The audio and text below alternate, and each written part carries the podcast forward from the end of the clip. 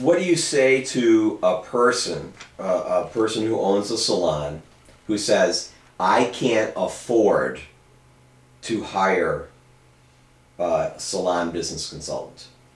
What do you say to those people? Well, I always say spend your money wisely. And really, hiring the right company, hiring the right person is essential. And it's all about the value of the dollar, the value of the amount of money that you're willing to spend.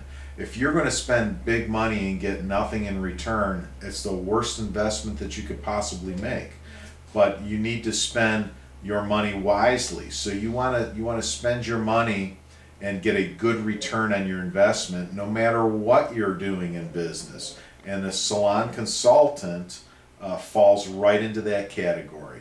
You want to spend your money on somebody, on, on a company or a person who has a solid track record of, of guiding salons and spas uh, to super success and, uh, and reaching the goals that, uh, that they'd like to reach.